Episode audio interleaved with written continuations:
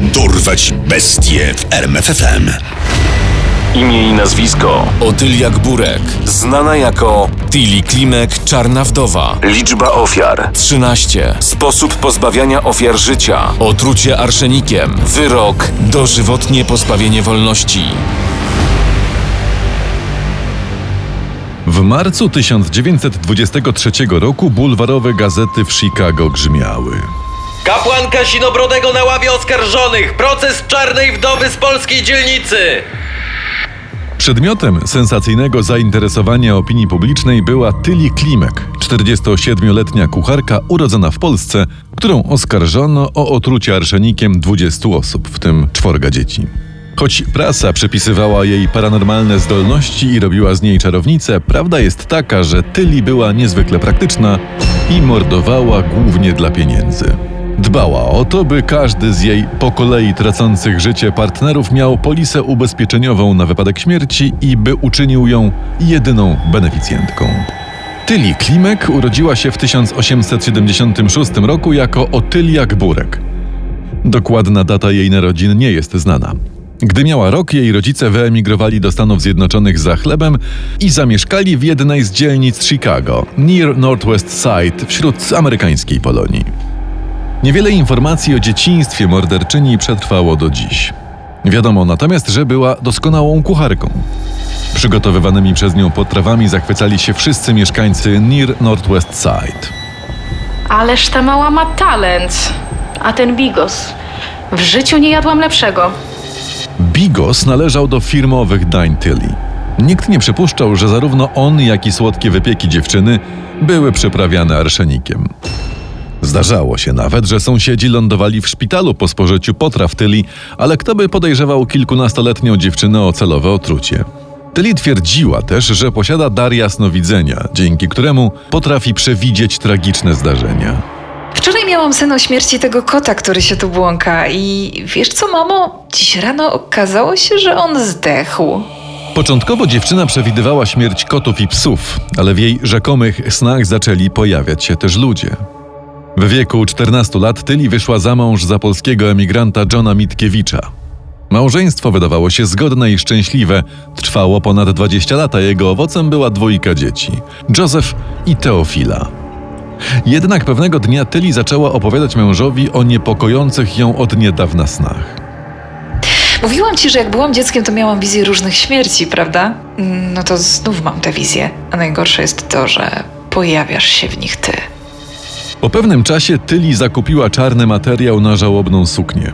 Dokładnie dwa tygodnie później, 13 stycznia 1914 roku, John Mitkiewicz zmarł. Jako przyczynę zgonu podano atak serca. Ubezpieczona polisą wdowa otrzymała tysiąc dolarów. Prawdopodobnie fakt, że w tak łatwy sposób zyskała sporo pieniędzy, sprawił, że przez siedem kolejnych lat Tyli zajmowała się morderczym procederem. Zrozpaczona kobieta nadzwyczaj szybko znalazła pocieszenie w związku z nowym mężczyzną. Miesiąc po pochowaniu Johna została żoną sąsiada, Josefa Ruskowskiego. Kilka miesięcy po ślubie, w maju 1914 roku, Tyli ponownie została wdową. Tym razem zyskała na tym 1200 dolarów w gotówce i 722 dolary wypłacone z polisy ubezpieczeniowej. Pieniądze jednak szybko się skończyły i kobiecie nie pozostało nic innego, jak szukać kolejnego kandydata na męża. Za pośrednictwem biura matrymonialnego poznała Józefa Głuszkowskiego. Tym razem wyjechali w podróż do Milwaukee, podczas której Tyli zaczęła naciskać na mężczyznę. Kochany, czuję, że to jest to. Co myślisz o tym, żebyśmy się pobrali? To chyba zły pomysł. Za mało się znamy. Poza tym nie interesuje mnie ślub. Odrzucona Tyli postanowiła się zemścić. Po powrocie do Chicago zaprosiła Józefa i jego siostrę Stellę na obiad, podczas którego poczęstowała ich swoimi słynnymi wypiekami i cukierkami. Zaraz po tej wizycie goście ciężko zachorowali. Stelli udało się przeżyć, niestety jej brat zmarł. Po krótkim czasie Tyli związała się z mężczyzną o nazwisku Meyers, z którym zamieszkała przy North Winchester Avenue w Chicago. Meyers wkrótce przestał pojawiać się w ich wspólnym mieszkaniu. Nie było jasne, co się z nim stało. Być może wyprowadził się z dnia na dzień, a być może spotkał go gorszy los. To drugie było o tyle prawdopodobne, że jego partnerka poznała niejakiego Franka Józefa Kupczyka, bogatego syna polskich emigrantów. Rozkochała go w sobie i wyszła za niego w marcu 1919 roku. Przez jakiś czas trwała małżeńska sielanka. Para spędzała romantyczne wieczory na spacerach, kolacjach i piciu wina. Jednak wkrótce silny, dobrze zbudowany Frank zaczął niknąć w oczach, co martwiło jego rodzinę i przyjaciół. Zatroskana była także jego żona. Frank, myślę, że powinieneś wykupić polisę na życie. Obyś żył 100 lat, ale sam rozumiesz. Kupczyk, wpatrzony w żonę jak w obrazek, rzeczywiście wykupił polisę ubezpieczeniową. Tym razem Tyli chodziła po znajomych i opowiadała im o swoich złych przeczuciach. To straszne, ale jestem prawie pewna, że Frank długo nie pożyje. Mężczyzna szybko tracił siły witalne. Po pewnym czasie nie był nawet w stanie podnieść się na łóżku. Wierna żona towarzyszyła mu przez cały czas, siedząc obok niego na krześle i robiąc na drutach czarny kapelusz. Nakrycie głowy przydało się. 20 kwietnia 1921 roku Frank Józef Kupczyk zmarł, a wdowa założyła na pogrzeb własnoręcznie wydziergane nakrycie głowy. Jeszcze za życia Kupczyka zaszokowała sąsiadów, kupując i sprowadzając do domu trumnę, którą schowała do piwnicy. Pani kochana, dla kogo ta trumna? Czy pan Frank, nie daj Boże, zmarł? Nie, nie, jeszcze nie. Kupiłam ją na wszelki wypadek. Po okazyjnej cenie. Trumna, podobnie jak kapelusz, szybko się przydała. Według aktu zgonu przyczyną śmierci mężczyzny było zapalenie płuc. Zaraz po pogrzebie wdowa odebrała pieniądze z jego ubezpieczenia na życie. Tym razem życie jej kolejnego męża zostało wycenione na 675 dolarów. Nie minęło nawet 5 miesięcy, gdy Tyli ponownie stanęła na ślubnym kobiercu. Jej aktualnym mężem został Józef Klimek. Pobrali się 30 lipca 1921 roku. Nad czwartym małżeństwem Tyli szybko zawisły czarne chmury. Kobieta często skarżyła się kuzynce Nelly Kulik. Niby dobry chłop, ale ma słabość do bimbru i młodych kobiet. Tego ostatniego nie mogę mu wybaczyć.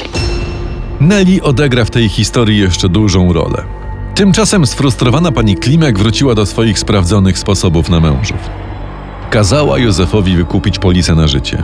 Wkrótce krzepki i wcześniej nienarzekający na zdrowie mężczyzna zaczął chorować. Cierpiał na dziwne drętwienia i przeszywające bóle kończyn. Pewnego dnia stracił władzę w nogach. Był przerażony. Wezwany przez niego lekarz zlecił mu przeprowadzenie szczegółowych badań krwi. Gdy przyszły wyniki, tym razem przerażenia nie ukrywał lekarz.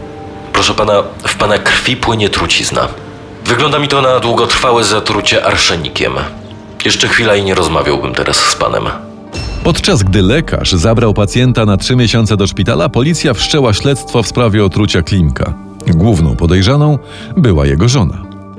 Dodatkowo do organów ścigania zaczęli się zgłaszać sąsiedzi i krewni byłych mężów Tilly.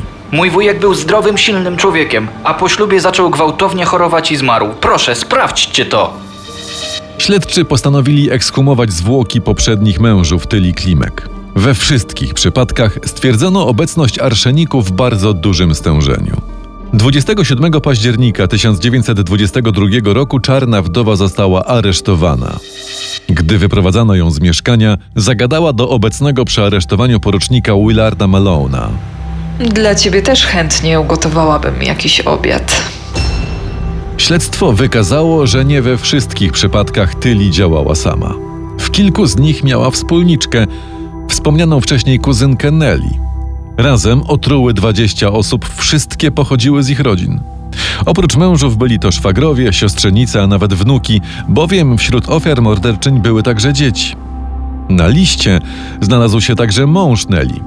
13 otruć skończyło się śmiercią. Podczas procesu wiele zaintrygowanych osób na sali nie mogło się nadziwić, że siedząca na ławie oskarżonych niepozorna czterdziestokilkulatka jest seryjną morderczynią. Przecież ona nie była nawet ładna, ani mądra i gruba w dodatku. Ja nie wiem, czemu ona tych mężczyzn uwodziła. W marcu 1923 roku zapadł wyrok skazujący.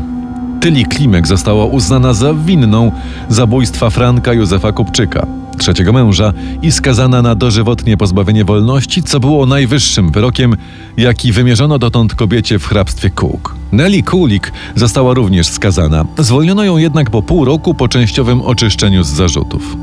Otylia Burek, czyli Tyli Klimek, zmarła w więzieniu Joliet Correctional Center 20 listopada 1936 roku na atak serca. Została pochowana w nieoznaczonym grobie. Do dziś pozostaje jedną z najsłynniejszych seryjnych morderczyń w kryminalnej historii Stanów Zjednoczonych. Poznaj sekrety największych zbrodniarzy świata. Dorwać bestie w RMFFM.